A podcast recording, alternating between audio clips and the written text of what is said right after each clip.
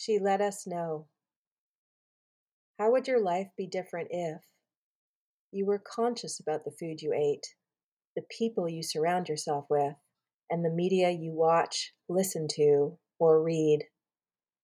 Let today be the day you pay attention to what you feed your mind, your body, and your life.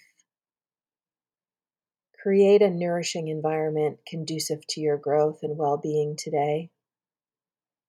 Steve Maraboli, The Power of One. The sun shone through a tiny break in the clouds.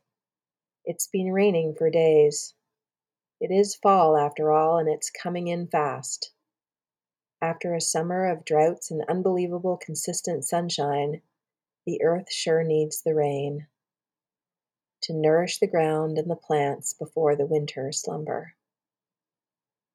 A small break in the clouds and the sunshine streaming through is all we need to remember sun is here.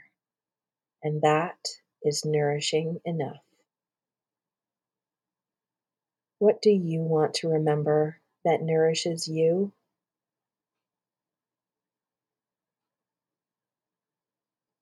Thanks for listening.